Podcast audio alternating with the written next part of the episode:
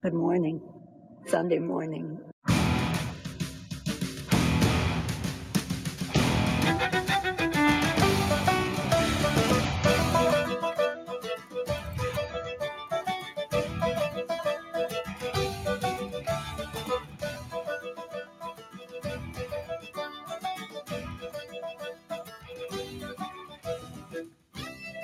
Good morning, ladies and gentlemen, and welcome to Wrong Think Radio. I'm your host, Aaron, broadcasting from just outside the nation's capital in beautiful Northern Virginia.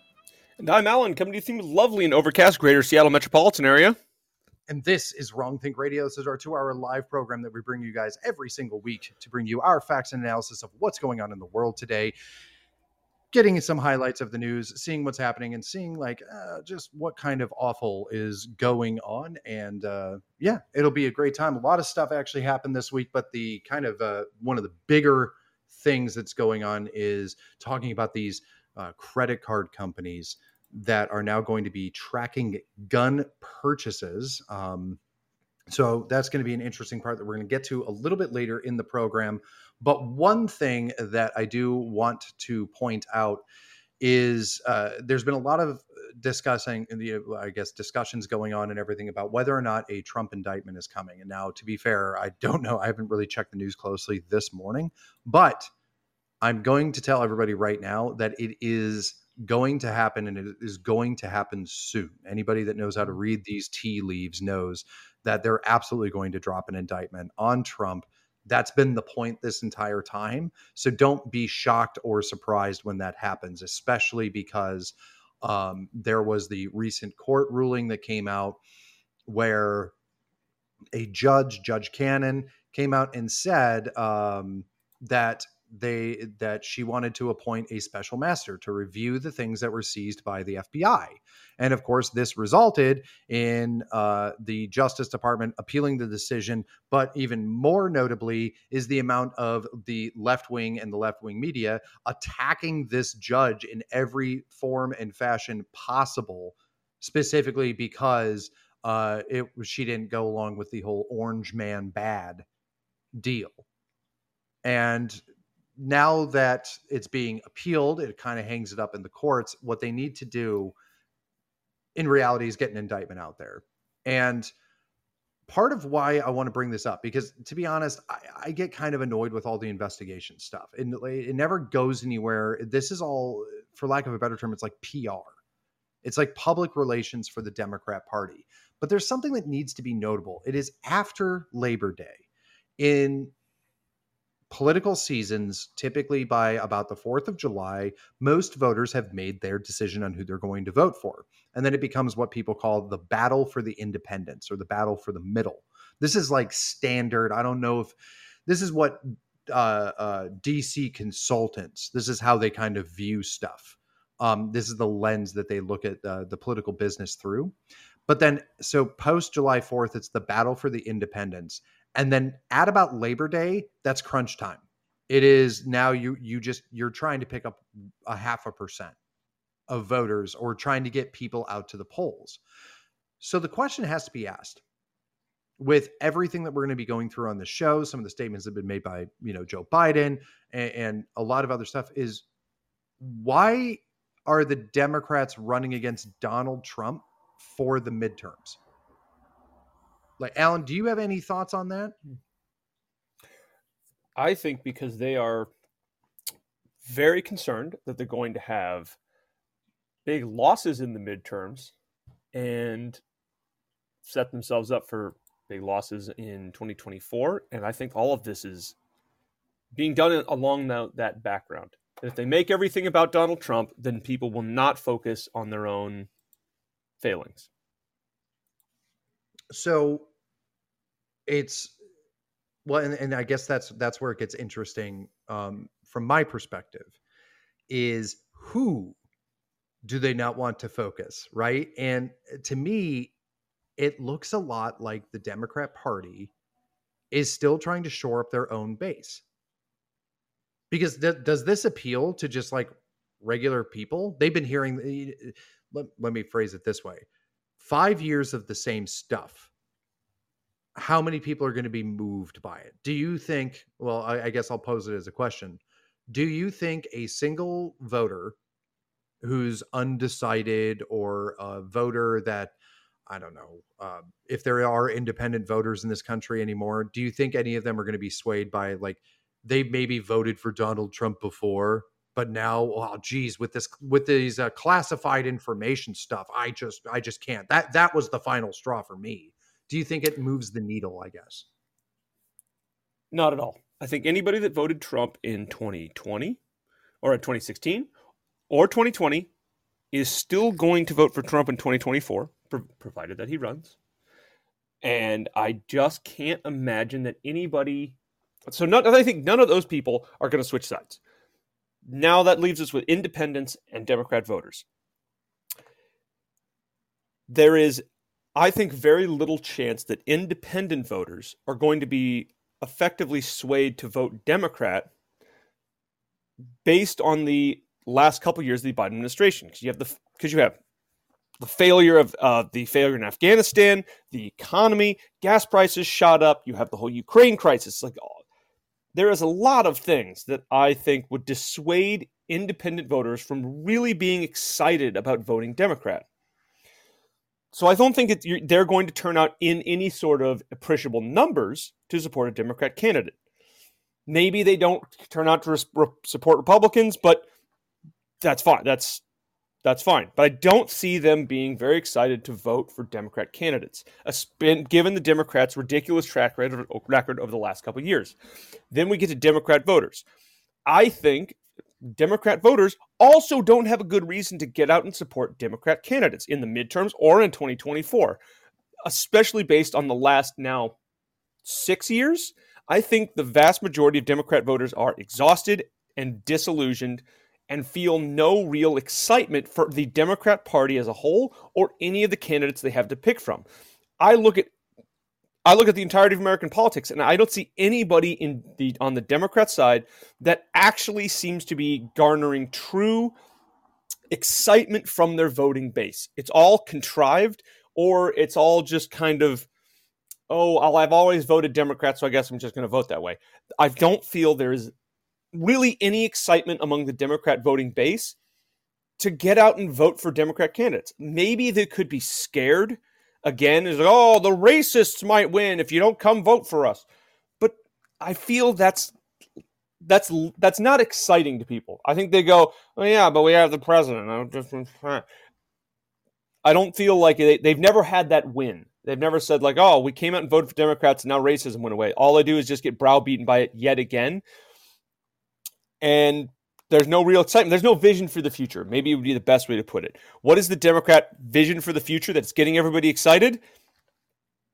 Some kind of etheric, we're going to all have utopia, it's going to be great.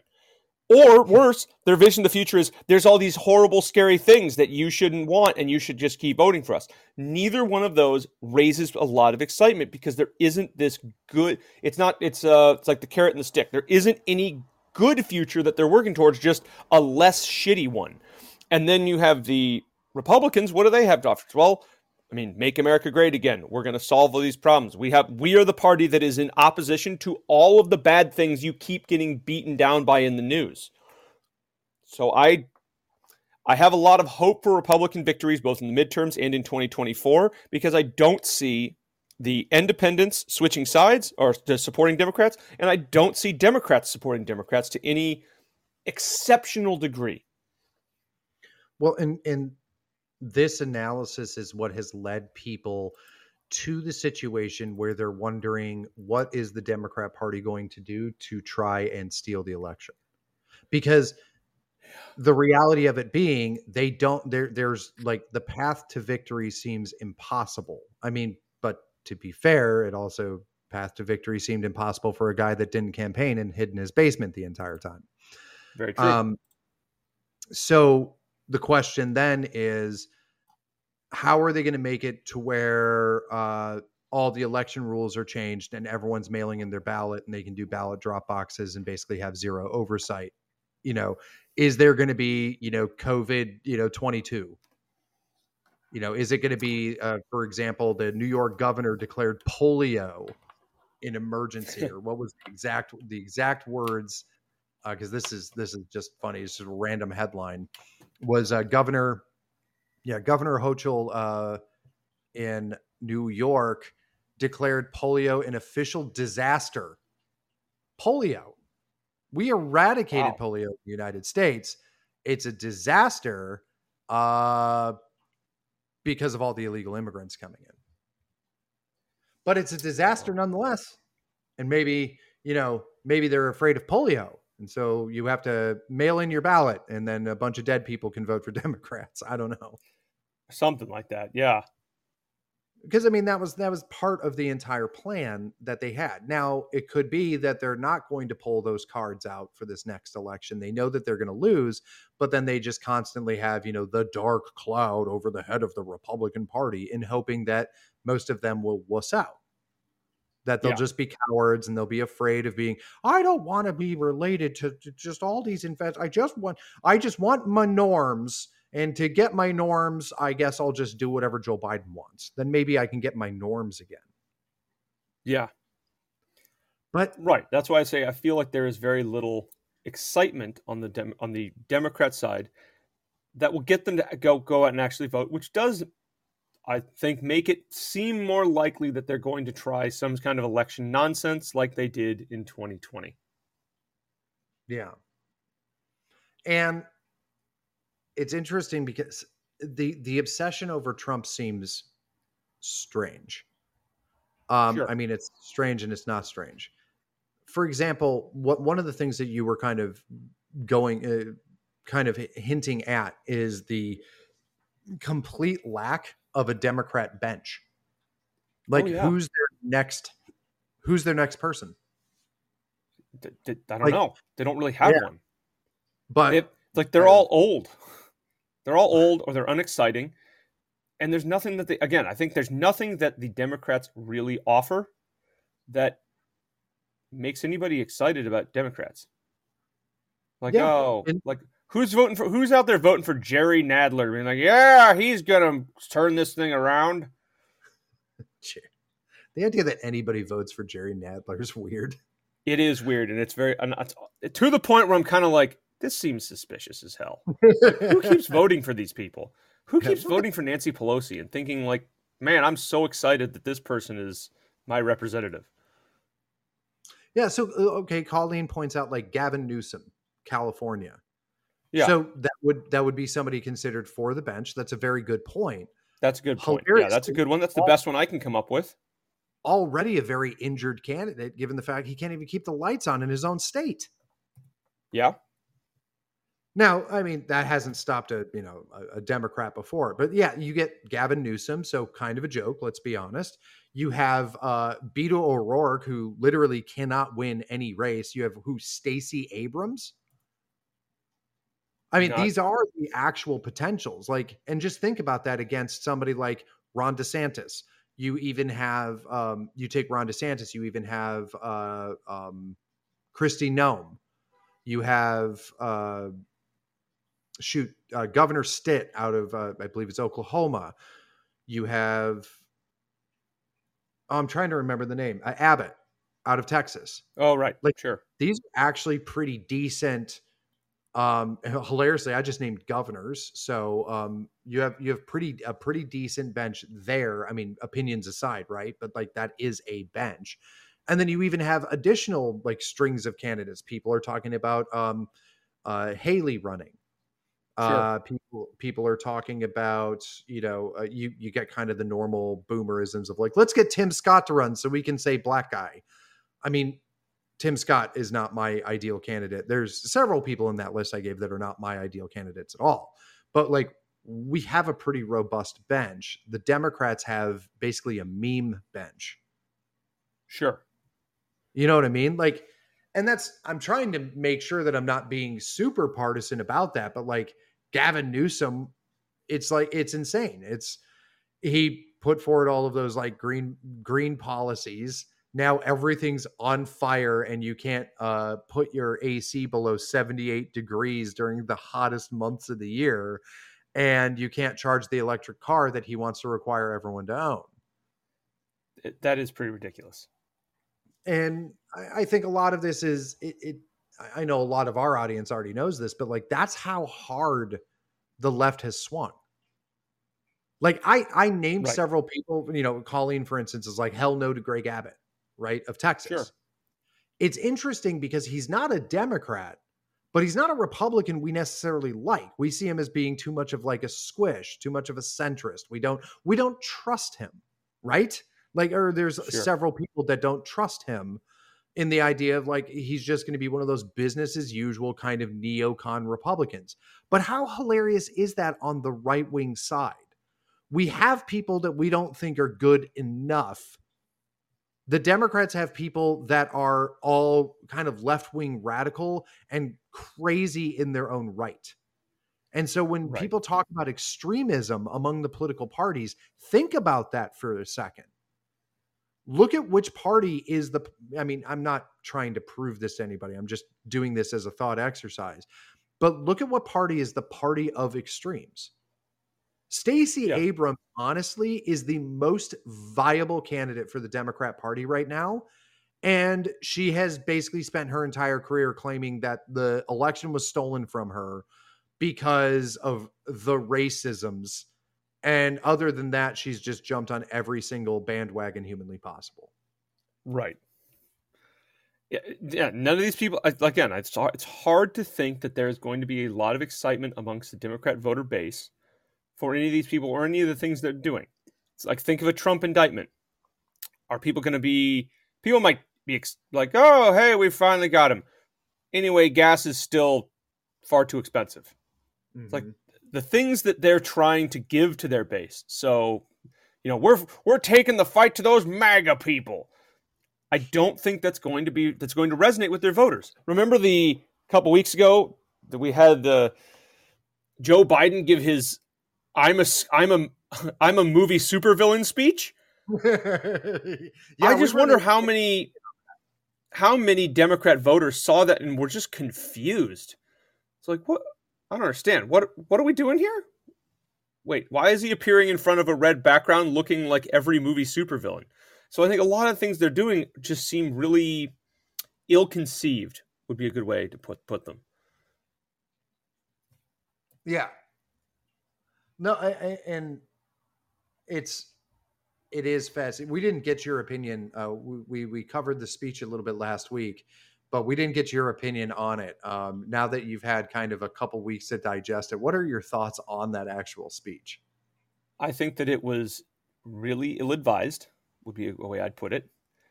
and I think it is a really good indicator that a lot of Democrat strategists spend way too much time on Twitter and spend and are living in a bubble where they think things like that are going to be effective, either as they're going to make all of their opposition scared, perhaps, or something. I really can't understand how they thought that was a good idea that makes them look like this will make Joe Biden look strong in the face of Russia. I have no idea, but it seems like an absolutely bizarre choice to make because it, you're essentially you're playing off of the mass media, which has in not in, indoctrinated Americans for the last 50 years to view anyone that stands at a podium and yells as an evil fascist. Brr. Like every single time, that's the case. And so now you have your candidate doing that. I just feel like that's you're essentially using your own propaganda against yourselves, and it's really strange. Yeah, and and one of the things that I had to bring up is who is it for? That that's a good point. I don't know who the audience of that was supposed to be. I mean, to be fair, nobody actually watched it. I mean, everyone got their clips on social media. Well, and I think a lot of news stations intentionally didn't run it because it's looked made them look crazy. Yeah. But but weirdly enough, some some idiot somewhere um is telling uh Biden that this is like a good thing because he keeps going with it. There's so many tweets where Joe Biden is just talking about MAGA policies and MAGA this. And it's like, who are and that's the whole thing is he's he keeps saying I'm not talking about regular Republicans. I'm talking about extremist MAGA Republicans. Okay, name them. Yeah. I mean, like, all right, Democrats, if you guys want to play this game and if you're so excited about it, and I'm not asking you to do it. I don't I don't want social media anons to tell me who it is. Why aren't you demanding? Why aren't you demanding that the president of the United States specifically name the MAGA Republicans he claims are threats to democracy? Should th- this should be pretty easy, right? I mean, it's not like he's not tracking them, correct? Right. So why isn't he naming them? And, and that to me is the simplest refutation of this entire discussion. Sure. Like I and like I said, if I'm like, well, why isn't he naming them? They'll be like, well, it's like this person or that. No, no, no, no. I don't want you to do it. I don't want your opinion. I want the president of the United States to name the national security threats.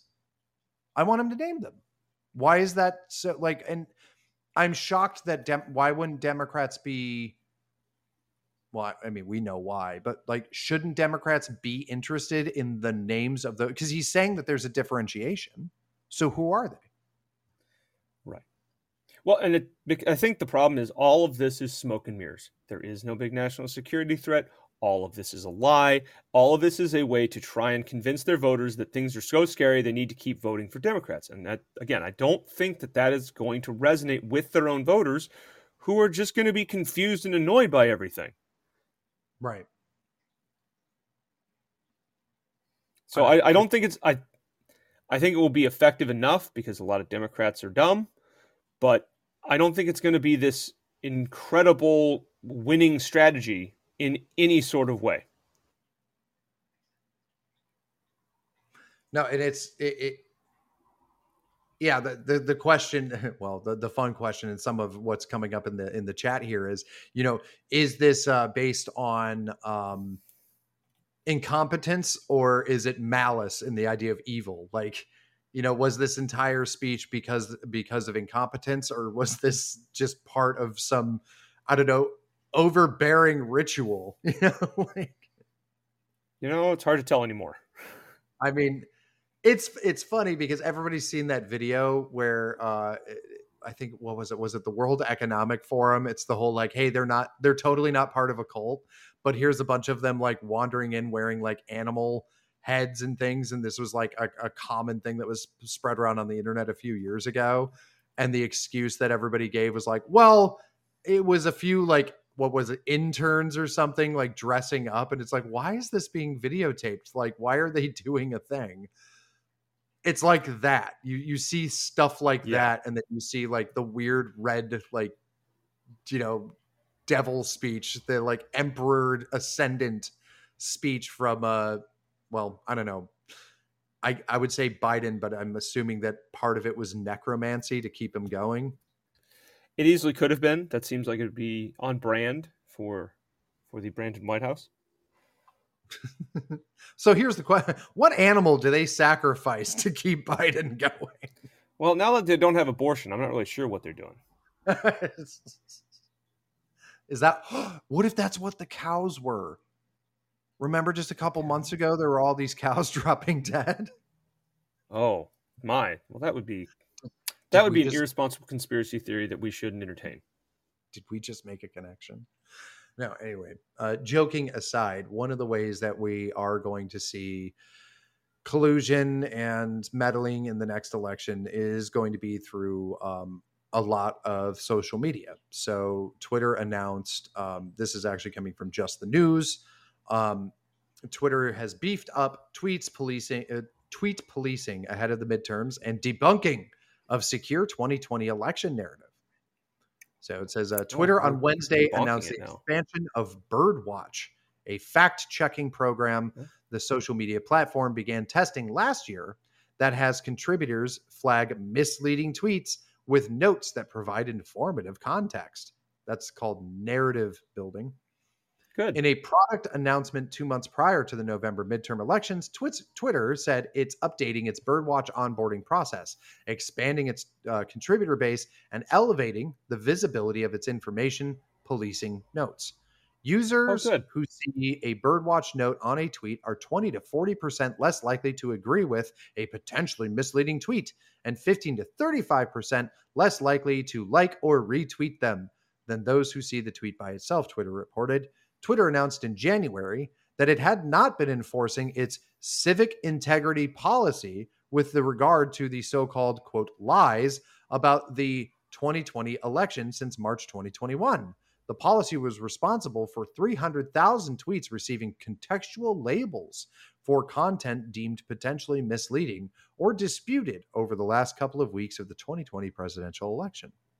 Well, that's just great.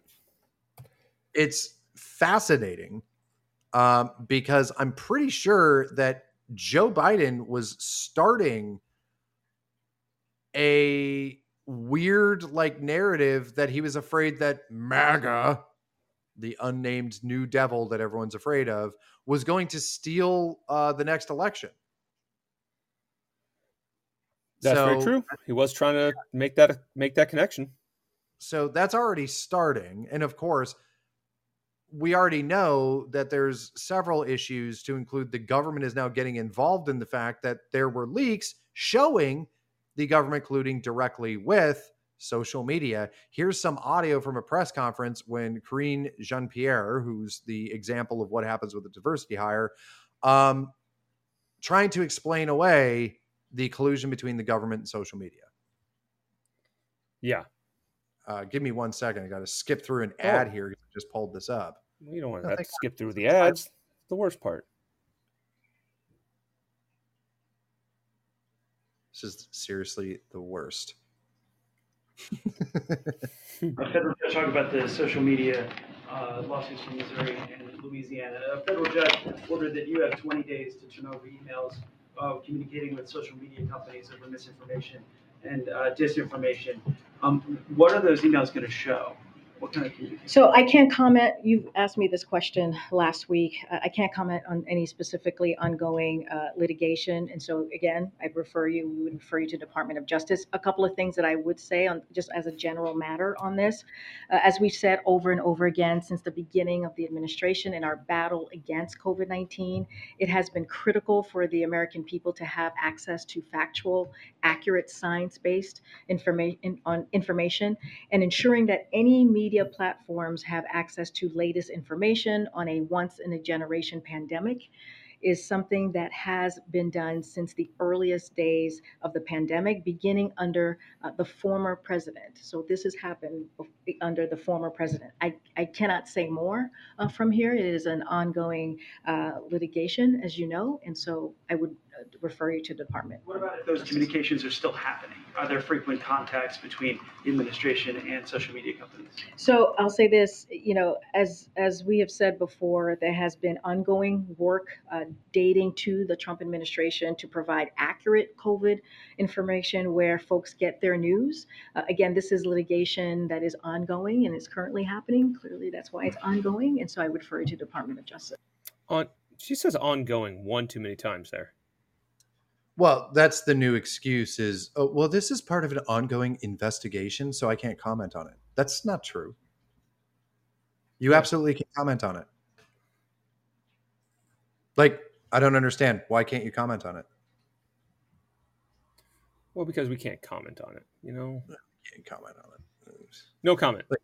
Uh, this is currently being investigated, um, and uh, people are really upset, and obviously it's a big deal. But I, I, I can't comment on it. And it's what's more amazing is how people would would take that.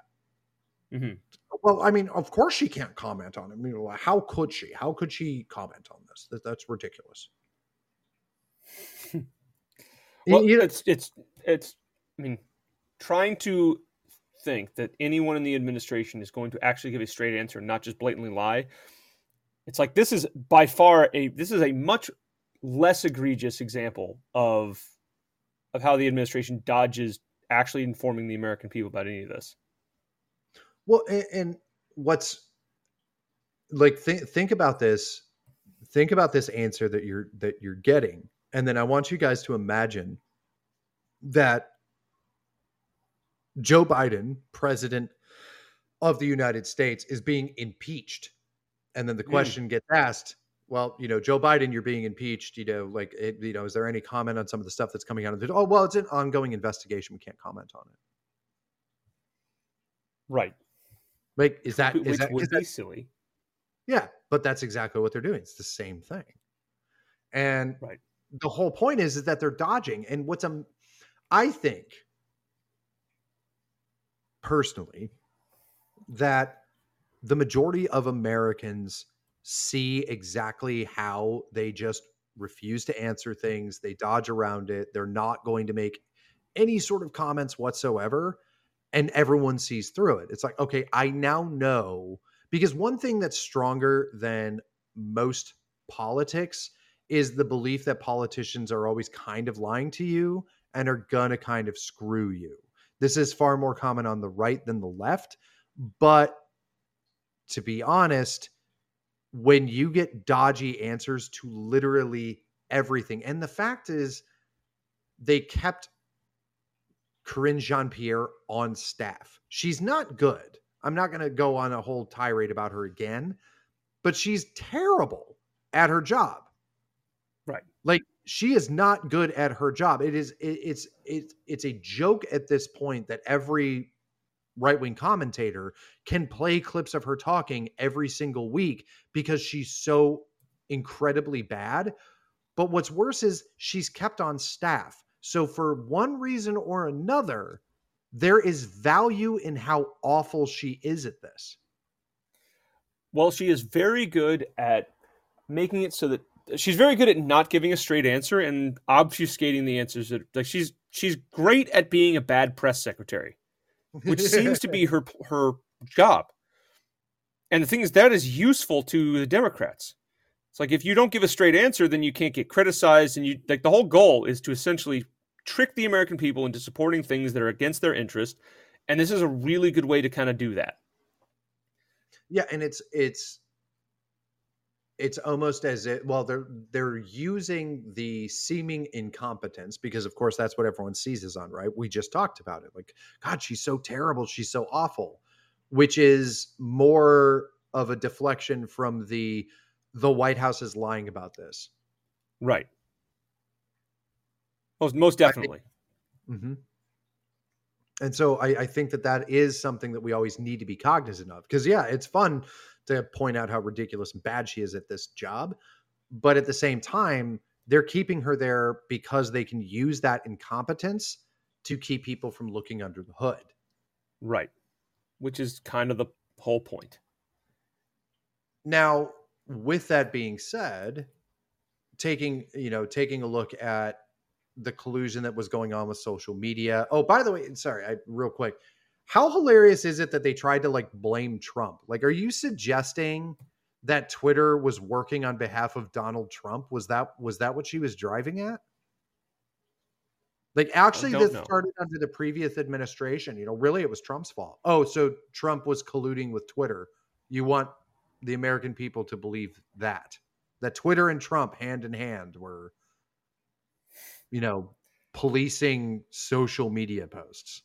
Yeah, that is pretty pretty ridiculous. The idea But- that any of this is in any way, I don't know. It just is. It's shocking. Again, every time I think that I'm not going to be shocked by the depths at which they kind of descend to, here I am being shocked. Here I am being shocked. No, the but that's the collusion and what we talked about a little bit last week. Um we we discussed the fact of just Twitter and Facebook and everybody having direct communications with the White House. The White House specifically bringing up social media accounts that they thought should be suppressed uh, because of COVID or election or you know really what the hell ever. So we talked about that.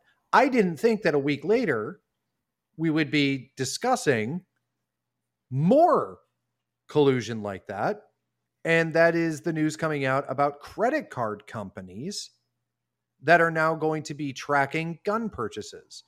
Um, and Alan, if you don't mind, I'm going to step away for a second, but if you can kind of give a rundown real quick of how that's how that kind of works, so people understand what's being pushed here. So the idea was essentially credit card companies are have I guess announced would might be the wrong way to put it. Um, let me pull up my little thing, my little cheat sheet here. So essentially, this is oh, it's collusion between credit card companies and the Democrat Party. So, um, I believe it was last week, Senator Elizabeth Warren of Massachusetts and Representative Madeline Dean of Pennsylvania, along with more than a dozen other Washington policymakers, sent a letter to Visa, MasterCard, and American Express calling on them to support the creation of a new code. Essentially, it's and Mayor Eric Adams of New York City, Attorney General Letitia Williams of New York State, and Attorney General Rob Bonita of California publicly pushed the credit card company for credit card companies to support it. What were they asking them to support? Essentially, that Visa, Mastercard, and American Express would plan to start separately categor- categorizing sales at gun stores. So, in the basically in the internal documentation of these credit card companies, if you make a sale at a gun store, it doesn't count as just a normal purchase. It doesn't appear as a normal purchase, but it is tracked as a separate and distinct, um, separate and distinct classification of purchase. Much like if you go to a gas station or if you go to maybe a grocery store, uh, they will track these things as slightly di- as differently. And they, a bunch of Democrat lawmakers, asked these companies, "Hey, can you track all sales of gun and, guns and ammunition as its own separate, unique ident with its own separate, unique identifier?" And a bunch of credit card companies agreed. Now, the that on its face doesn't change anything. It doesn't cause essentially more anything to change. But it, what it does is if Democrats then in a couple years want to go, hey, we want to start, I don't know, IRS auditing every single person that's been purchasing too many what we think is too many guns and guns and ammunition or oh this person made more than a $100 purchase of firearms and ammunition over the course of a year we should probably have the FBI investigate them as a possible domestic terrorist well, we So- saw we saw um, events like that where there were ATF agents that were knocking on people's doors because they made a couple, you know, they they had purchased like two firearms, you know, yeah uh, what have you, and this got luckily it got revealed quickly and it stopped. There is a hilarious video uh, from a couple months ago. If you guys follow us on Twitter, you'd see it where the reaction of a guy knocking on the door and asking about previous purchases was the gentleman locked his door called the police and said there's a man posing as a federal agent and asking about my guns. Yeah. And there's the there you can get the body cam footage of two police officers engaging with this guy you know understand the call was um that there's a guy pretending to be a federal agent out here and for whatever reason this dude gets so combative with the cops that they end up cuffing and tasing him. Hilarious. This a federal agent because that guy's like just think about the arrogance because the guy's like oh my god i'm a federal agent. And they're like well why don't you just you know why don't you just come over? Here he's like are you serious? And he just kept being combative. So hilarious to see that video but shocking at the same time because why is the atf asking people about their weapon purchases So those so in that specific instance, what the, the what the ATF uses is um, issues over straw purchases. So if you buy a bunch of guns uh, at one time, the the way the ATF approaches that is there is a potential that you are going to be illegally reselling these firearms to people that shouldn't be allowed to own guns, and that's what they use to essentially try and investigate people like this. I don't necessarily believe that that's something they should be doing, but that's essentially their own excuse on uh, in defense for this sort of behavior. Right. And and of course, like we all know what this is. is like the Democrats know that they wouldn't be able to, you know, create lists. They wouldn't be able to create like a, a full-on firearms registry. But this will do it for them.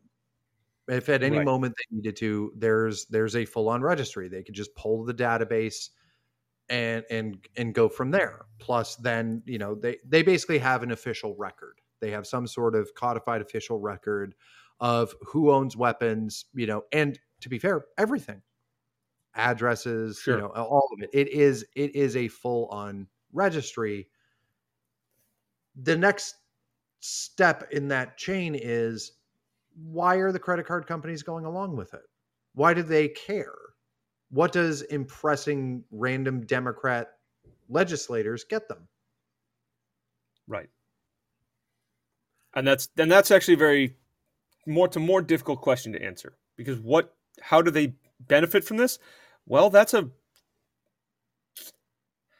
I don't really have a good answer other than they get to be in cahoots more with the federal government. And so when it comes time to calculate a company's ESG score or something like that, they will essentially have political favors that they can call in. Hey, remember when we helped you dis- helped you de facto disarm Americans? Okay, uh, we now demand something in return. I think that's kind of the plan. Right. Well, and I mean, on top of that is the entire concept and the thing that's consistently defended all the time, especially by neocons when we get upset over activity like this, is well, it's a free market. They're allowed to do whatever they want. I mean, everyone should be a little weirded out when MasterCard and Visa, two, you know, people competing against each other, suddenly agree on something. Uh, that typically should be a sign that something's up because that's usually not how that works. Uh, but that's going to be the response that we get is uh ma free market you can't touch it. Oh my gosh. Um right. well is it a free market though when the like this is all political? There's yeah. there's zero business reason for credit card companies to give a damn about this. Zero. Yeah. So what i mean I, i'm somewhat you know hypothetically asking the question why and i can't see it any other way than this has to be tied to the new liberal policies of things like esg funds where right. and esg government- essentially esg is a social credit score i forget the exact what the term really means but it's something that's pushed by the world economic forum as a way to control business and keep business and corporations loyal to the new world order essentially it's oh well we can we can now regulate everything about your business because you have a social credit score that's tied to your business. Oh you're you're hiring too many people you're hiring too many white people. Well that'll lower your credit score or you're you're polluting too much. You have too much carb you're putting out too much carbon. We can now control all of these businesses at any level of detail that we want because through this uh, the use of these esg scores Right. And ESG is environmental, social, and governance. Right. So essentially, says, well, we believe that your company isn't good, in, uh, isn't a good enough social. I don't know. Doesn't have a, a good enough social impact, so therefore we can tax you higher. We can regulate you more. We can take use the power of government to to pick to make sure that you win or lose the, the free market. Yeah, the and way the- think of things like with these credit card companies. If people like the World Economic Forum could, they would bankrupt firearm companies from selling to individual citizens. If the Democrat Party could, they absolutely would, because they, then they can get essentially all it is is a way to make sure that their agenda can be can happen without the need to do the messy business of democracy. Right. The way so the way that they break these things down for these ESG uh, this ESG scoring system is the for environmental it's climate change strategy biodiversity water efficiency energy efficiency carbon intensity environmental management system for social it's equal opportunities freedom of association health and safety human rights customer and products responsibility child labor and for governance it's business ethics compliance, board independence, executive com- compensation, and shareholder democracy. In other words, it's a bunch of giant regulations that pretend like they're not giant regulations. It is a complete sidestep to governmental regulation, like liberal governmental regulation and socialism, by doing it in the idea of creating some arbitrary random score that is then taken into consideration for investments and then it's also taken into consideration for business with the government. Right. And strangely enough until recently barely a peep out of these supposed free market neocon you know don't say mean things about twitter because they're a private company. Right. Now these in these these same people will be go very far out of their way to ensure that essentially Democrats can keep using the using whatever it's using force against you. Well, they're not using the power of the government. Okay, but they are manipulating private businesses to eliminate essentially my rights on a de facto scale. A de facto end of this a de facto elimination of a right is this is exactly the same as the government doing it. No, well, as long as it's not the government, like, well, it's somebody. It, this shows how how little they actually care about rights. It's mm-hmm. what are your rights? What are your freedoms worth? Well, as long as the government's not doing it, it's fine. You're like, well, then you don't actually care about your about these rights because they're un, they're unimportant to you because you're like, well, it's the government's doing it, so you know, then it's then it's fine. Like, well, that's ridiculous. I don't know. I I have a lot no, of ire aimed at essentially the sort of free market libertarian folk because they're just so bad at actually protecting rights.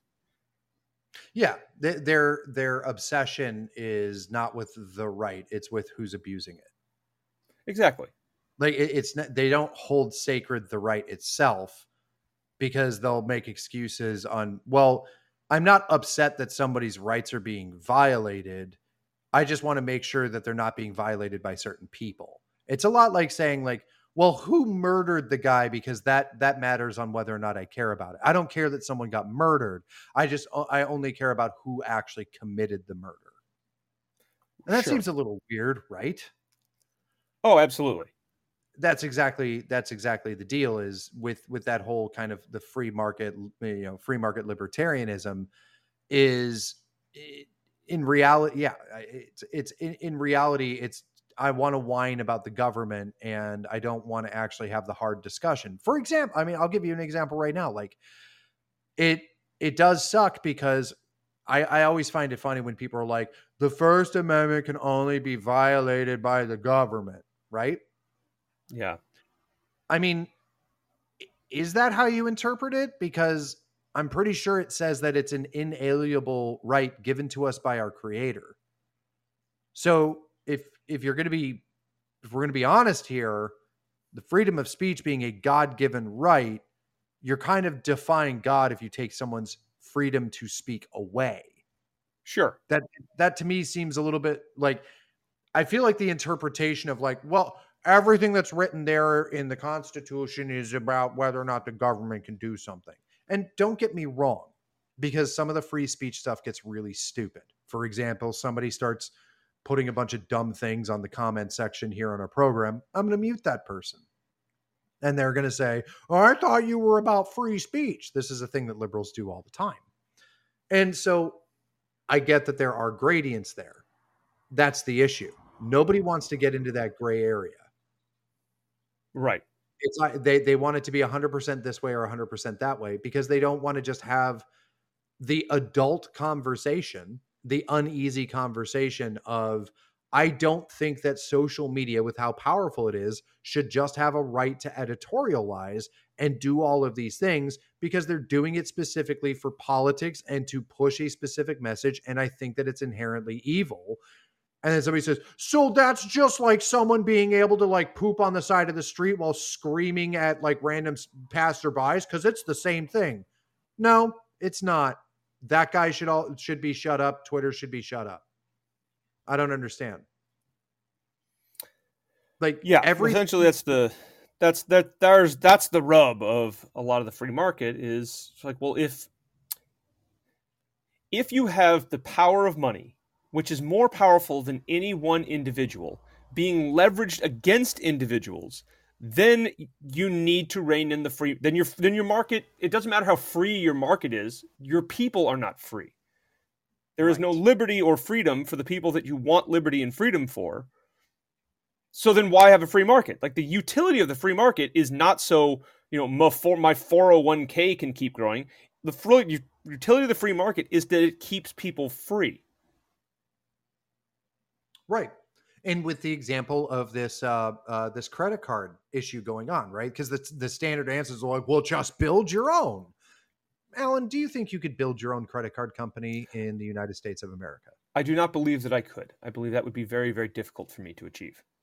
Yeah, likely impossible. Likely, yes.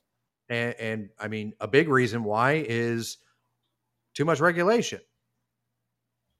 There's a lot of yeah. But- We'll defend MasterCard because free market, except it's not free because you can't. Yeah. You can't go build your own credit card company. And even if you could, would you pass the ESG score that we never saw any of these supposed free market absolutists fight against? I would not. Well, no, it's, I mean, it, it's not the government, Alan, so it's okay. Yeah.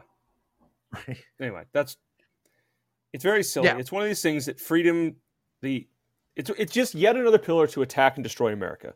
That's all it is. They know hmm. that conservatives and other people will stand up and try and support the free market. And so they're trying to attack them on a axis that they feel they won't be able to defend themselves. That's that's all this really is. I think it's what what impresses me is back to what we were kind of what we were talking about earlier. This is the worst timing for you to do this. Like heading into the midterms, the Democrat Party got credit card companies to basically come out and be like, "It's okay, guys. We're going to start tracking gun purchases." Like first of all, any gun owner, really, most Americans are going to be very uncomfortable. Like the minute you start saying large corporations going to start tracking X, people get very uncomfortable. As they should. Yeah, like that's it's not a thing.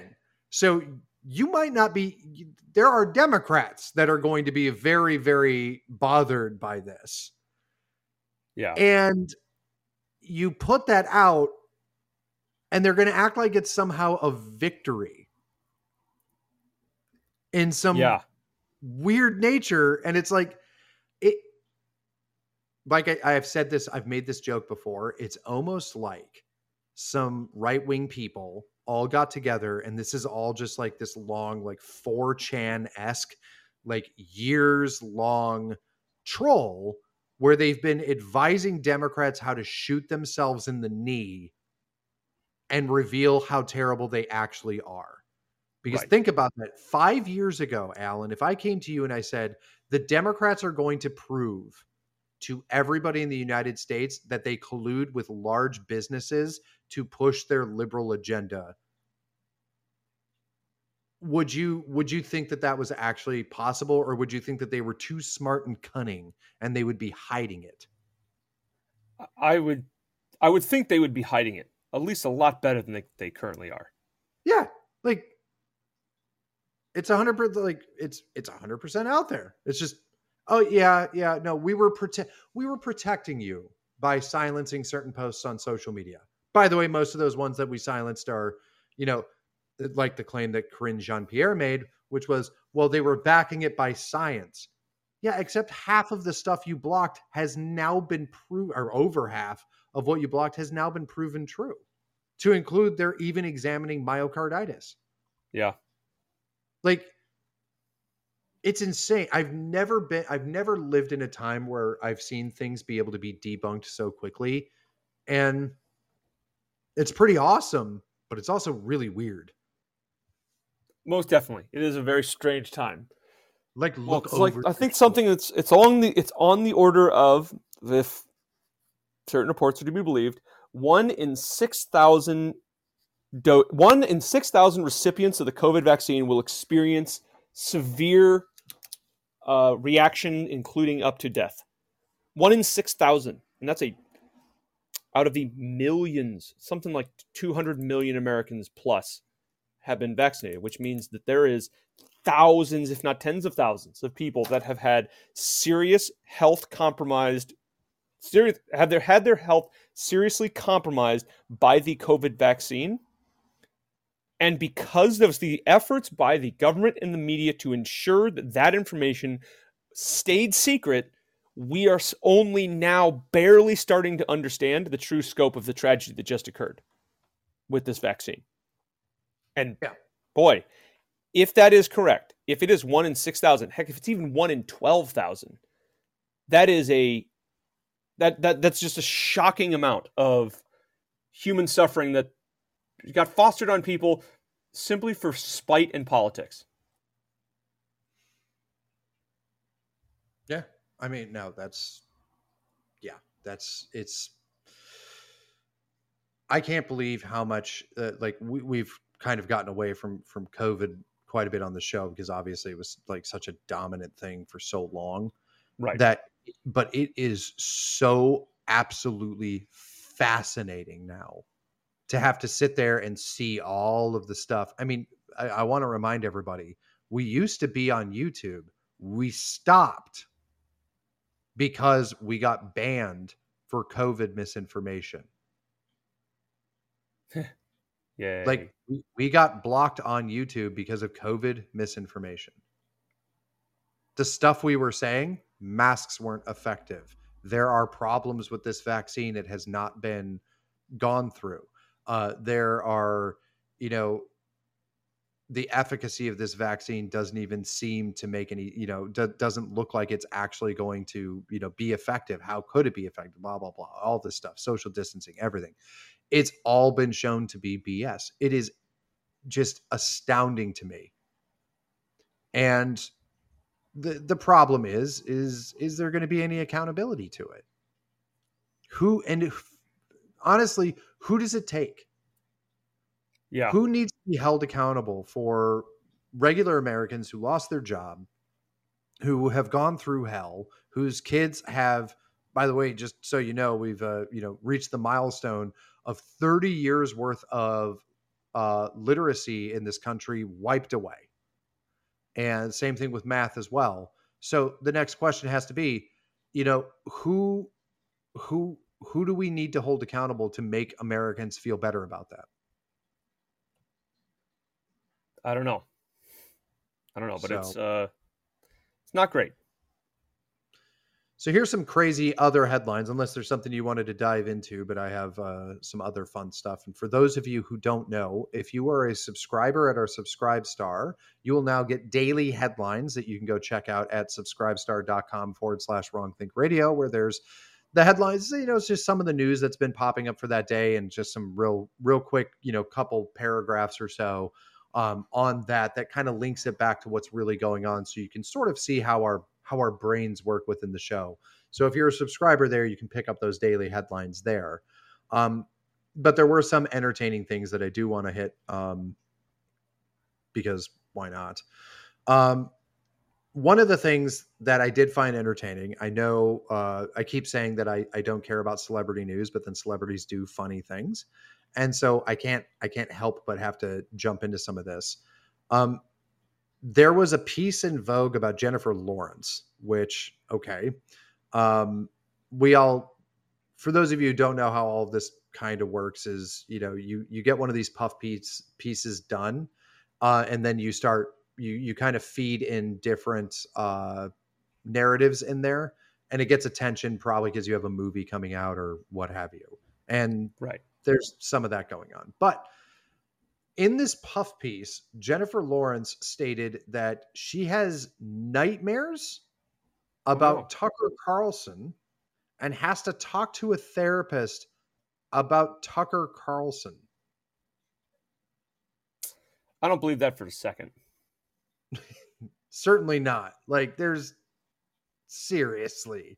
Yeah, it, it's definitely it's not true, but this is um this is part of of of the piece uh that that was that was pointed out here. Much of her disappointment, this is from the Vogue piece. Much of her disappointment was directed at certain relatives back in Louisville, Kentucky, where she'd grown up, including her father. The 2016 Oh, election had on. torn open a rift in her family. Oh, geez. Oh, was an family. Oh, no. process. Sorry. particularly since having having a baby she had been trying to heal. She even discussed with her therapist the recurring nightmares she has about tucker carlson. Quote i just worked so hard in the last five years to forgive my dad and my family and try to understand. It's different. The information they are getting is different. Their life is different Lawrence had a haunted look in her eyes. She would stop at times to apologize or make sel- a self deprecating joke, then get visibly overtaken by emotion again.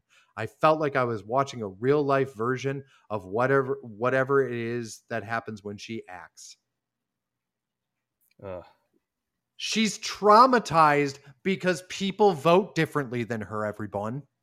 She's traumatized because people don't agree with her. Well, if you so if you read if you read between the lines on that, a lot of what it is is they're getting bad information. Oh, it's it's they're- just so poisoned by disinformation that it's causing all of this horror and chaos, and, and they're just these they would be okay. So think of the way that was written. They would be good, wholesome, beautiful Democrat people if it wasn't for the misinformation they were getting from the likes of Tucker Carlson. Mm-hmm. You want to know what's funny? What's that? What's funny? Think about this. Like, like you're exactly right on what she's saying. But why don't we take a look real quick? So her family lives in Louisville or Louisville, if you're a local to Kentucky. Right. Well, what's that? Well, Louisville is a you know large, pretty large city in Kentucky. It has several different ethnic groups, lots of different people. It's what people would call a diverse city, right? Sure. and it's relatively in kind of the middle of the country and kentucky's a very nice place but um, it's in a city full of a lot of different kinds of people well Okay. okay, what about jennifer lawrence where's she from where where would her information and her normal social aspect come from um the rich suburban los angeles Yeah. she's surrounded by millionaires a bunch of different millionaires who make a ton of different money and all do the same job and all work in the same in- industry.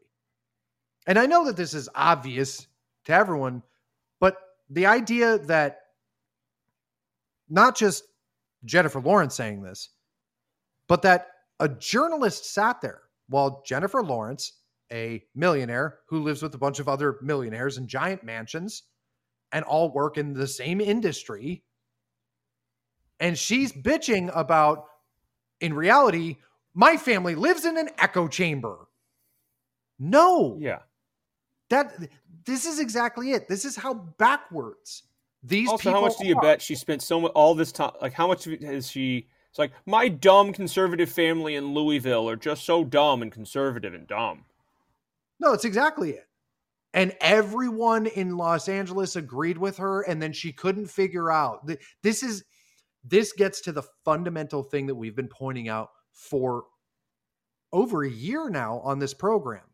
Is this is why the left is so bad at this? Is because she does exactly what you just did, Alan. She says, "Well, I can't believe that my my idiot family just like believes this stuff. And it was like, they probably watch Fox News. It's probably Tucker. And she's like, see, everyone else agrees with me. It must be that there's something wrong with them. And at no point did she think, wait a minute, because why would she? But it's like, wait a minute, you're surrounded by liberals.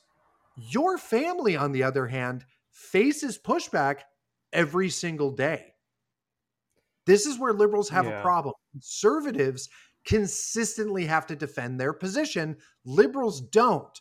And so when suddenly their position is threatened, they have to go to therapy and have nightmares supposedly because a news host a news host exists. That's how sh- earth-shattering or at least pl- pretending how earth-shattering it is for Jennifer Lawrence when someone has a different opinion. Well, She has the to go reality is zero. is is Jennifer Lawrence trying to get the get a role in a new movie? Of course. Probably. I bet she's only she's only saying things like this to court the political elite in Hollywood to ensure that she's viewed favorably in the casting couch. Oh well, so it's it's well easy there. you can't say casting couch, Alan. Uh, can No, and will. um, How do you think she got all her parts? Snap. Di was she blowing Harvey Weinstein? Because I mean, why do we care about the opinions of any of these people when they're so morally compromised? well, it's it's it's funny that you say that. So, um, because this came out and, and we put it in our headlines, it becomes even more interesting because right after this, I'm so traumatized. Look at how victim I am. Look at make sure that everyone knows that I'm a, a good, good uh um sorry, I'm a I'm a good liberal. Uh, she suddenly turned around and uh, is complaining that Leonardo DiCaprio made more money than her in uh, Don't Look Up. Okay. Don't care. So that well, no, but that was the entire point of it. Faction Hollywood because she's going to bitch about her pay. It's going to there she's going to go back to the I got paid less because I'm a woman.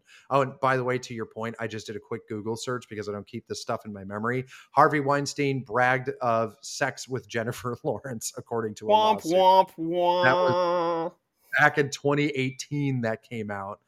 Um, and additionally, Meryl Streep, Gross. Jennifer Lawrence speak out after being named in a Weinstein lawsuit. So, Gross.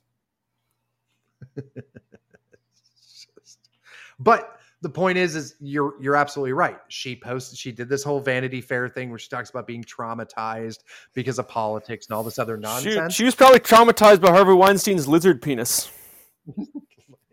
Why do you know about Harvey Weinstein's penis? Wait, does he Oh no, that came out in the that came out in the in the trial. He apparently has uh physical had physical deformities and had like a bizarre lizard penis.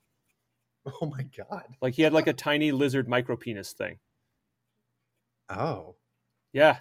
Doesn't that throw all the uh, like weird sexual advances on women into a much like darker, bizarre light? Yeah. Be, because the lizard part, or just because he has like a tiny a tiny knob, and he was all just like, Uh, Like, put both. himself either in either position. both doesn't matter. does, does it really matter? no, but Yeah. they, so, but the point is, is to to the point that you were making is, you know, to get a role in a movie, but in reality, to try to get all of this, um, the, to, to try to get all of this uh, attention and backing, so then she could turn around and complain about not make not making as much as a man in a stupid movie. By the way, that was just total trash.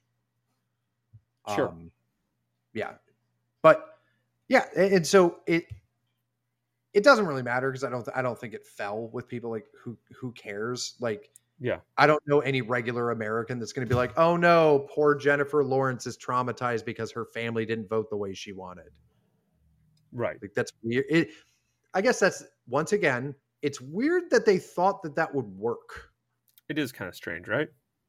yeah like did what what were you going for here but additionally on that or other other additional fun things um, that we picked up because i went way too far down the rabbit hole on that but now we had to talk about a lizard thanks a lot alan i'm not going to be able to get that out of my head. The people need to know.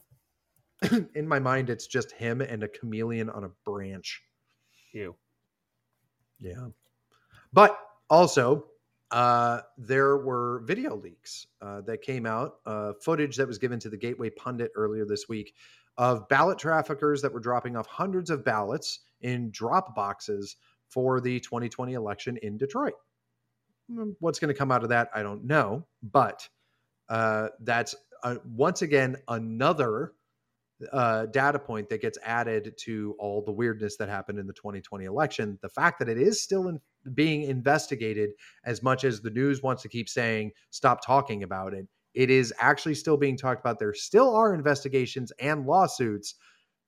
That's the whole deal. Is once again, we're going to see the same tactic of all these fact checks are going to say, no court has ruled at all whatsoever on 2020 until perhaps a bunch of courts do rule on it and say this stuff was really messed up and then they'll just be like oh okay well we'll change our fact check just like we did with covid Yeah. so Fact check, maybe. fact check maybe so speaking of fact checks that is actually a really great segue um, the lincoln project just like joe biden is obsessively going after donald trump still Oh, I Uh, thought you were going to say children. Uh, no, uh, actually dogs, but we'll get to that in a second. Ew. So, yeah. but the uh, the Lincoln Project um, decided to start making their big question is that people donated a bunch of money to Trump, but what's Trump doing with that money? Is it going into any races for uh, for the the midterms? And they're saying that it's not. that none of Trump's Um, money is. None of the money that was donated to Trump is going into any of these 2016 races. Now, Okay. before we get into any of the background on on any of that at a certain point people are responsible for what people do. Now for example i don't know how much money has been actually donated. I haven't donated any money to donald trump since the 2020 election because why what what what am i donating to?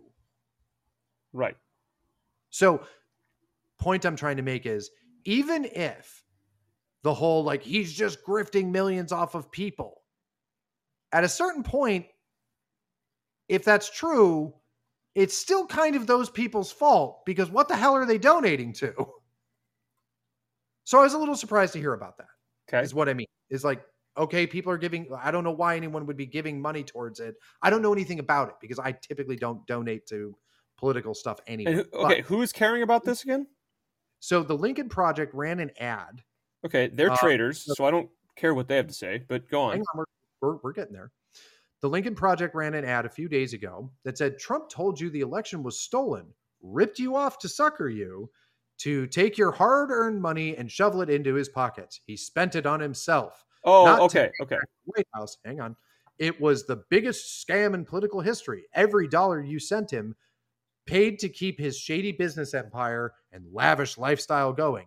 This is what's interesting is I started seeing this come up last week. Like er, like well, sorry, earlier this week. I actually started seeing this come up. So this is somehow a new thing that the Democrats and the liberals are all focusing on. And then they ran this ad. But weirdly enough, it actually had to be fact it actually got fact checked by the Washington Post. Okay. As true or not true? as not true. Okay. Interesting. So we we first checked the campaign finance records of two Trump leadership political action committees, Save America PAC and Make America Great Again PAC. Trump has certainly been hoarding the money at the Save America PAC, sitting on about 100 million in cash, giving uh, relatively little to uh, fellow Republicans. Let's see here. But we could not find any evidence to support the statement that every dollar sent to him was paid to keep his shady business empire, la- lavish lifestyle going. Uh, the Save America PAC, which Trump created after he lost 2020, has spent about 36 million, uh, according to OpenSecrets.org, mostly spent on fundraising activities, web ads, administrative and attorney fees, yada yada yada. Okay, so I'm interested in this because this is the new line. I started seeing it percolate a little bit. Then the Lincoln Project runs it, and they see how it does. If it does well in eh, like in uh, what do we call it, focus grouping, then the Democrats are going to pick it up, and it's going to be the new investigation arm. Right. Now, it's all nonsense because it's Right. a, a lot of what it plays on is the uh, well, they might have done this, and ooh, isn't that so scary? Um, especially when you talk talk about lavish lifestyle. It's like the dude doesn't need your money to live a lavish lifestyle. I don't understand. He's already there. Right. It's already there. It's already But this is essentially what we're what the goal of this is, and it's very transparent. Is we're going to try and do a thing that m- tries to drive a wedge between people and supporting Donald Trump with their donations. Now that's the goal of this. Is to is I think some efforts. It's like how can we try and make it so that people don't give money to Donald Trump? ah, and there therein lies the interest I have in this story. Okay. Why are they worried about that? because people are going to give a bunch of money to Donald Trump. If Donald Trump runs again, he's going to be as successful as he was in 2020 and get the most votes of any president ever. Now, of course, Biden won, but that's because they manufactured a bunch of fake votes. But think of 2020. How much money he raised was he raised an incredible amount of money. He got an incredible amount of votes. There was spontaneous Trump pro Trump rallies across the country that I don't even know if were organized by him. If Trump right. runs again in 2020, there will be this inc- another incredible, if not more, I would hazard to guess, there will be even more excitement for Trump in 2024 than there was in 2020. Mm-hmm. Because... And they are terrified of that because it would if I mean, uh, imagine how hard they had to work to steal the last election. I don't know they, if they could do that again because the specter of COVID wouldn't be hanging over everyone, everyone's head as prominently. They couldn't manipulate that as easily. And if Trump gets even more is even more successful, or the country is even more awake to this, it's like my gosh, like if they try to steal that, steal that, it'll be only more obvious, like probably too obvious. So I think they're very they're worried that to keep Trump out of out of the Oval Office, they're essentially going to have to do things that almost amount to a civil war. It's so difficult for me though to fathom why. Because it, like I, I I I totally get it. I just can't understand for the life of me why Trump seems like such a threat. We had an entire administration, and a lot of what people came came away with in in some aspects, the big battle that happened post 2020, were people arguing about whether or not he was even effective. Right. So I think the I, I think the one of the worries there's there could be a lot of things. And again, this is this has also been very strange to me. Why wouldn't the whole left they see Trump's elected, they see all this excitement. Okay, let's just go underground. We won't say anything. We won't run anything. We'll act as this presidency doesn't even exist and then we come out with hard charging support for Joe Biden, I feel like that would have played better. But for some reason they they didn't do that. They were they had to screech and scream. The fact that they were screeching about Trump even before he got elected and doing things like manipulating the US national security apparatus to try and keep him from getting into office means it wasn't something that Trump did that made they made them so upset. The fact that they were already doing things like getting basically illegal FISA warrants against the opposition campaign, something that seemingly, as far as we know, they've never done before.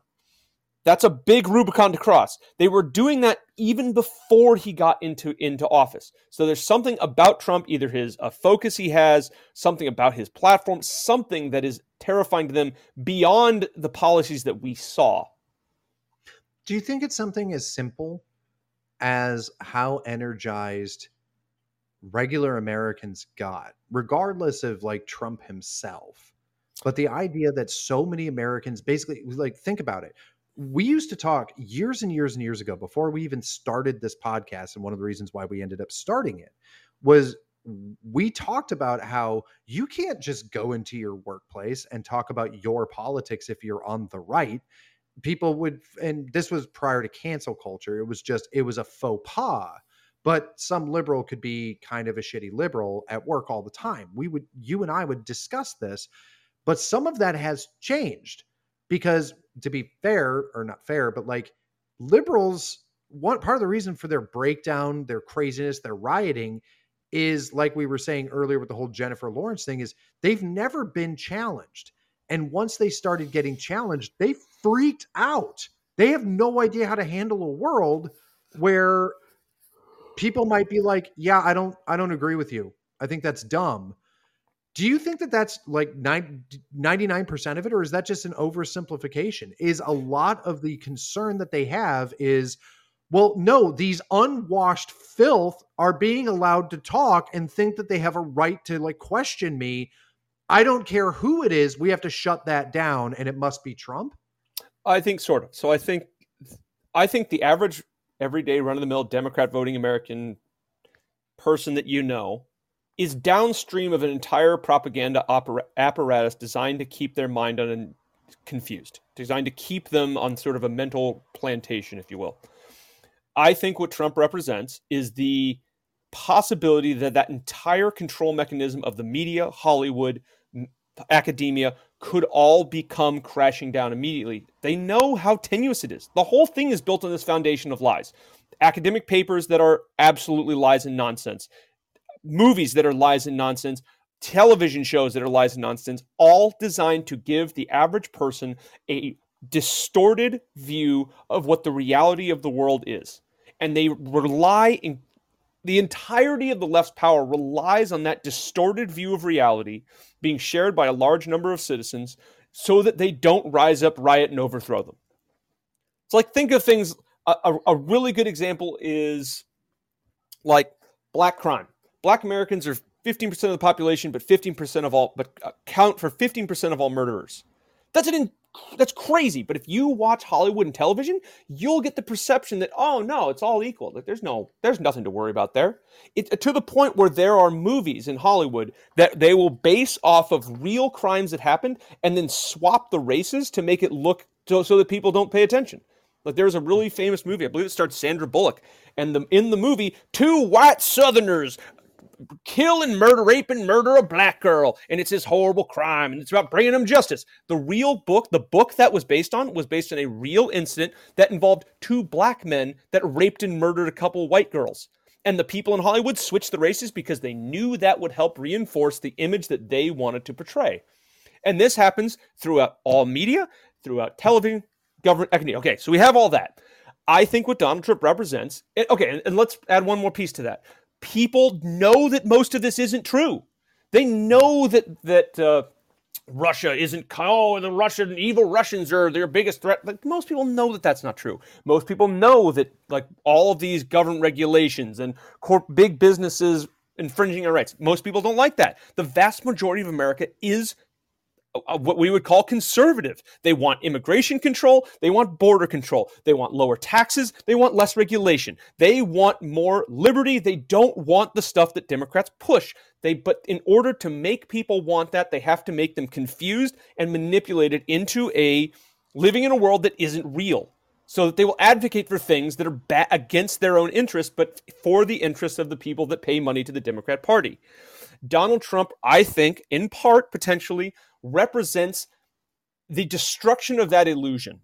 If you let Trump get into office, he is he was I mean, he's absolutely ridiculous, but he th- would throw off that that illusion. And if his policies are successful, it could put America on this course where everyone would suddenly start questioning everything about the, what the left says and does. His his presidency alone thoroughly discredited the entire media, which absolutely had to happen because the media was a big problem and keeping people in this illusion. Imagine if he had had another four years. Would acad- I mean academic academia kind of discredited itself over COVID?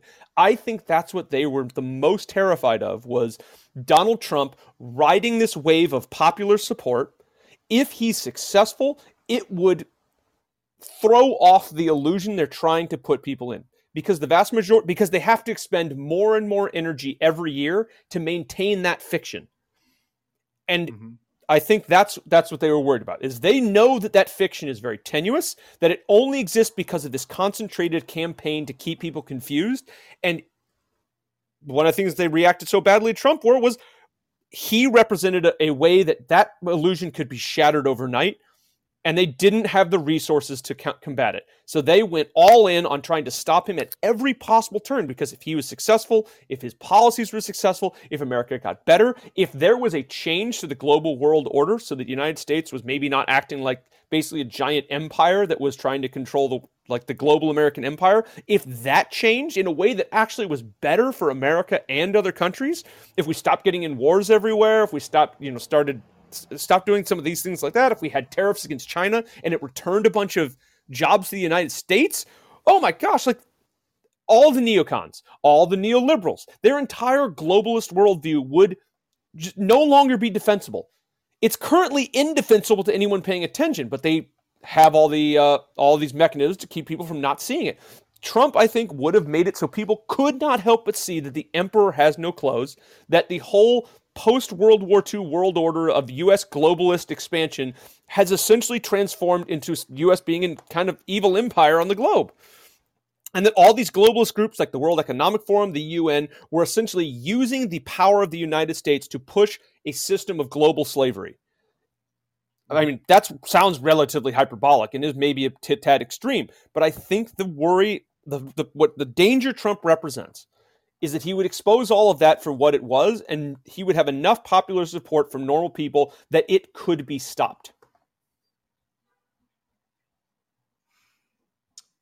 Yeah, I I mean, I definitely think I think a lot of it is the populist outreach. More more so than the person the the person himself.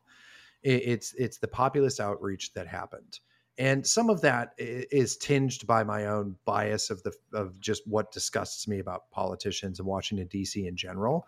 But I think encapsulating kind of everything that that you're pointing out here is we've regularly seen um, an attack from the elite on both sides of the aisle against anything that really sort of harkens towards a, a populist approach. Basically, regular Americans being able to say and have an opinion, uh, for for lack of a better way to say it. And I think that that's what scares all of these people more than anything else. Now, right.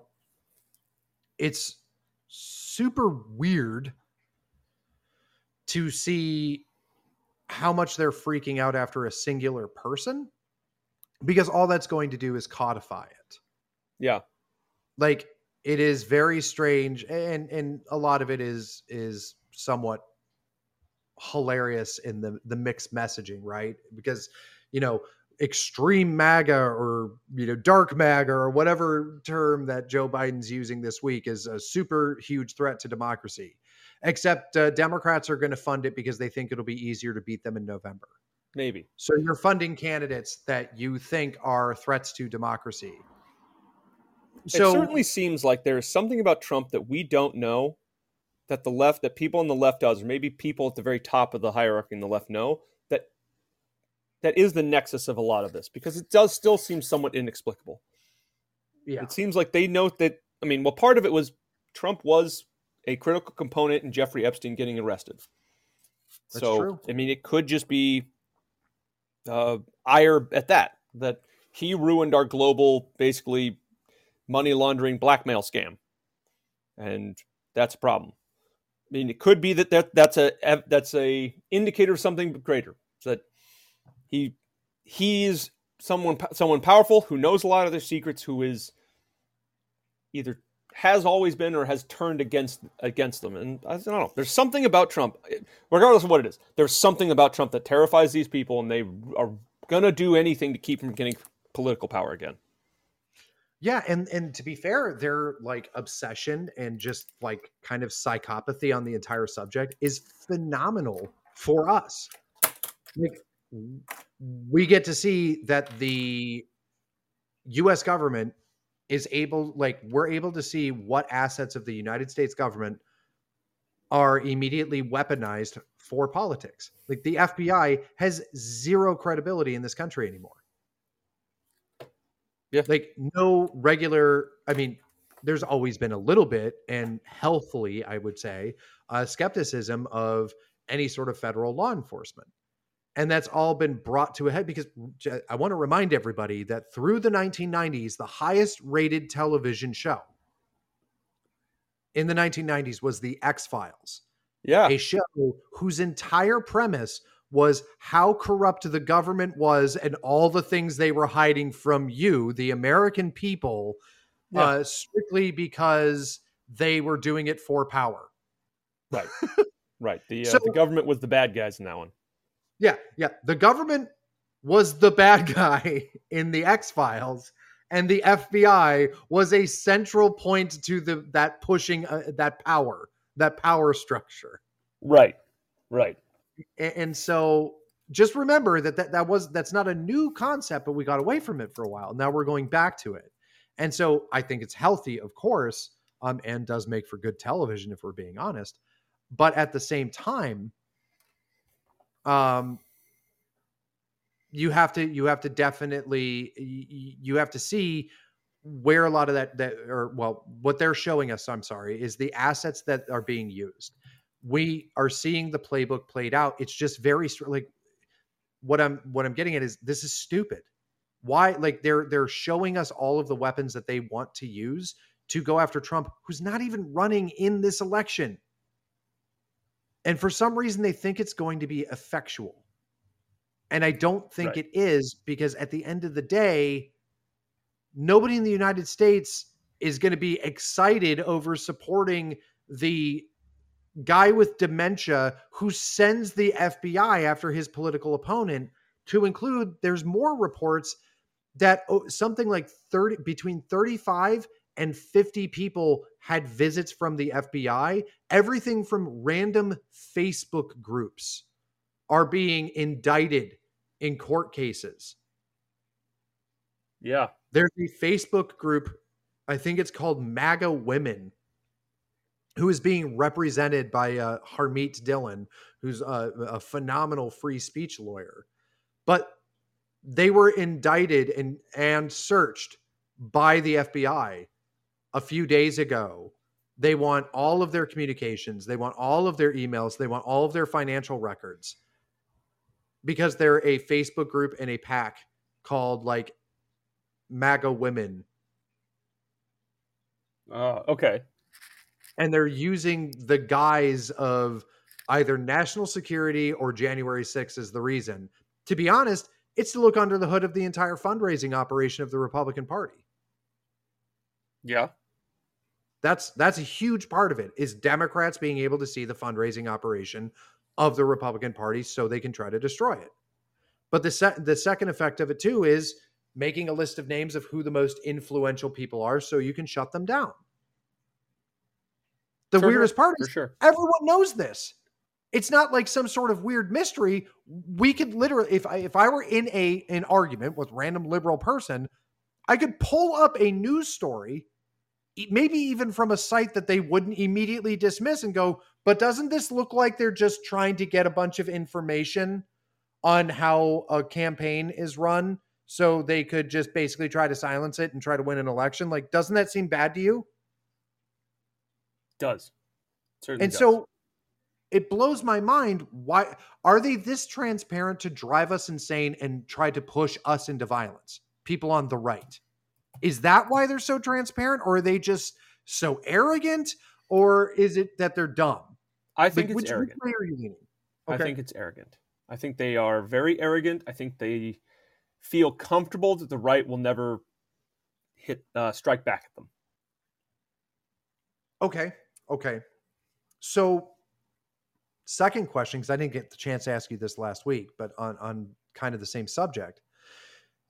If they're if they're obviously arrogant about it and then you had the whole you know emperor's ascendancy i'm going to go fight maga in the streets or whatever from joe biden when none of this violence and terror occurs how likely is it that they're going to fabricate it I mean, it wouldn't surprise me. Based on everything else they say, I certainly wouldn't be shocked. It would be totally on brand for them. yeah that's been my thing is remember there's always that that fun thing called the october surprise right and we're we're you know we're only a few weeks out i am waiting i'm telling you right now that if any crazy thing happens in october not not for the same reasons that you've seen before that or that you may have seen on the internet. The minute i start seeing things like if there's i don't know a group of people firebomb dnc headquarters pipe bomb found um i don't know governor kidnapped let's say uh, my immediate reaction is going to be these are the feds. It's the feds. Those are the feds. Like Yeah. zero way. You're going to have to convince me that it's not the fbi or other assets in the intelligence and, and am i wrong I no, not really. Yeah, what do you think the likelihood of us being wrong if we just came out and said that was probably federal agents? What do you think the likelihood of us being wrong would be? Twenty percent at best. 20%. that's, that's that's not good. That's an 80% likelihood that it was the feds. like we're at about an 80% likelihood that this was the feds. Oh my god. But it's I mean they don't obviously they don't go very, you know, they, they- they're not sending their best. Yeah. so so I, I i don't know it's it's um that the whole thing's bananas, and I'm interested in it. Um, to that point, I did want to reiterate what I said earlier. Is I I think that in the next couple of weeks, hell, if not even right next week, we're probably going to see an indictment of Trump because they really need to ratchet it up. I think Democrats are showing that they're really desperate, but as fun as that is to watch the left be desperate, it's also very scary because when they get desperate, they do crazy things. Um, so you know, my recommendation to everybody out there, number one, is just you know be be prepared for something similar or akin to the summer of love. You know, just make sure like make sure you have a plan for what happens if the streets start being filled with you know antifa or black lives matter you know uh, and additionally just prepare for random supply chain shortages because some of that magic may happen too it's highly unlikely because obviously the democrats are in total power so they probably don't want that to happen but you never know um, yeah but the second part of it too is don't get goaded into something stupid I'm not saying don't be part of groups and don't be part of communities. If you are physically meeting with people and you guys are going out and say you're knocking on doors for a candidate or you're meeting up with your local party, all of those things are fine. Be very mm-hmm. skeptical of stuff online. If it looks like a Fed, if it glows like a Fed, it might be a Fed. Just there's there's definitely that, but they are 100% right now as we speak the Biden government is absolutely trying to goad right wing people into violence just so they can try to arrest other people and call their political opposition a national security crisis. Yeah. Just so you're aware. Probably. Now, the last thing that we'll hit today, speaking of national security, I would be remiss if I didn't point out that Zelensky, president of Ukraine, is deciding that he's going to go directly to defense contractors to make to make an appeal for more weapons for Ukraine. Which am am I stupid? Is that weird? Like is that no, is that not weird? Is there somewhere where it's not weird that a president of a foreign country is going to American defense contractors and saying, you should give me weapons? Yeah. Well, so it's not so much he's just saying, give me weapons. It's that they're ha- having a basically arms show where Zelensky is going to interact with all of these different defense contractors and say, "Oh wow, wow, we really need some javelins." Oh, and these, oh, we'll take a few stingers as well, and oh, these these systems are very nice. We we, we have a few of those in the next aid package, and then all of these defense contractors will use their lobbyists to ensure that the things that Zelensky handpicks out of their catalogs will be included in the next defense acquisitions bill. Hmm. Yeah, that seems. yeah, it's one of those where you go, Wait, so there is a military industrial complex, and that is what is driving these wars. Huh. Yeah, like, I thought like that we, was a left wing conspiracy. Like we we kind of knew like some things like that. We we let me rephrase it. I've always had the issue of and then retired General so and so joins board of defense contractor and then goes back into the government. I mean, the most uh, egregious example of that is, you know, General Austin retires and then joins the board of Raytheon, rakes in millions of dollars, then becomes the defense secretary, and shock gives a bunch of stuff to Raytheon. Exactly. But that was like the normal way. But there was like enough tap dancing around in that that you're kind of like, it looks really bad, but they probably would get away with it. Zelensky's showing up and going, I want that one and that one and that one. And then Pelosi banging a gavel and it all showing up at taxpayer expense. It's um it's because they think that so many people have bought into the Marvel Disney, you know, Ukraine the movie, Avengers 6, the Ukrainian offensive. Um, they think so many Americans have bought into that that they just wouldn't care that that's happening. I don't think that that's true. I think it's I think people find it cute to virtue signal about Ukraine, but when they can't afford gas, it gets very real to them when you're seeing Zelensky on a Vogue cover and then you're seeing all these other like ridiculous news stories none of which make it seem like there's a war going on. I'm trying to remember there was a video earlier this week that I saw and it was supposed to be this like cute it was something cute in like Ukraine. It's like, oh, look at this cute thing that's happening in Ukraine. Isn't that adorable? Isn't it? Oh, like, aren't these people wonderful? And I couldn't help but think, isn't there supposed to be a war like in the same province? None of these Yeah. people are acting like there's a war. Mm-hmm. All of these like feel good videos I keep seeing from Ukraine never look like a group of people where there's a war going. What my favorite one was um what was that guy from MSNBC's name? You know, that was going to try he was tracking rockets on his watch. Um, remember his name?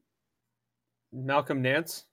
Thank you. Yeah, Malcolm Nance. Right? You had Malcolm Nance jumping up and like looking around and he was stand by. It's you know these types of missiles. Oh, all this is going on and then people behind him are just like going about their business and shopping. Yeah. Like if. Sorry, if somebody were to come up to me and be like, "Hey, just so you know, I went to Ukraine secretly undercover and there was never actually a war." I would go, "You know what? That makes sense." I'm not saying that it's not happening. I'm just saying that it feels so Hollywood that if somebody told me it was entirely fake, I would believe it. Yeah. Well, and Ukraine, I mean, it's a good example of just there's a war that got started by the media and government, and then we're expected to just support it. And it's just really, it's increasingly gross how they how they're trying to present this as some great oh it's a great crusade for democracy so that joe biden can continue getting kickbacks from burisma Yeah. And Yeah. it's funny because, you know, today of all days, you know, Right. we we it's not that I was avoiding to mention it, but we figure I figure we'd get to it like, you know, near the end, is it's September 11th. It's 21 years now. But people don't want to talk about it anymore because obviously what is, you know, September 11th evoke? Well, Mhm. there was the attack obviously that everyone remembers in 2001 but additionally this was the date september 11th specifically last year that was the only thing that joe biden cared about when it came to afghanistan the only thing he cared about was he wanted to be able to say i got troops out by the 21st anniversary or the uh, 20th anniversary of 9-11 i got troops out of afghanistan and he did such a garbage job of that extraction that everything we did in that war equaled zero. Yeah. So the the reality behind that is Trump wanted to leave in I think it was April.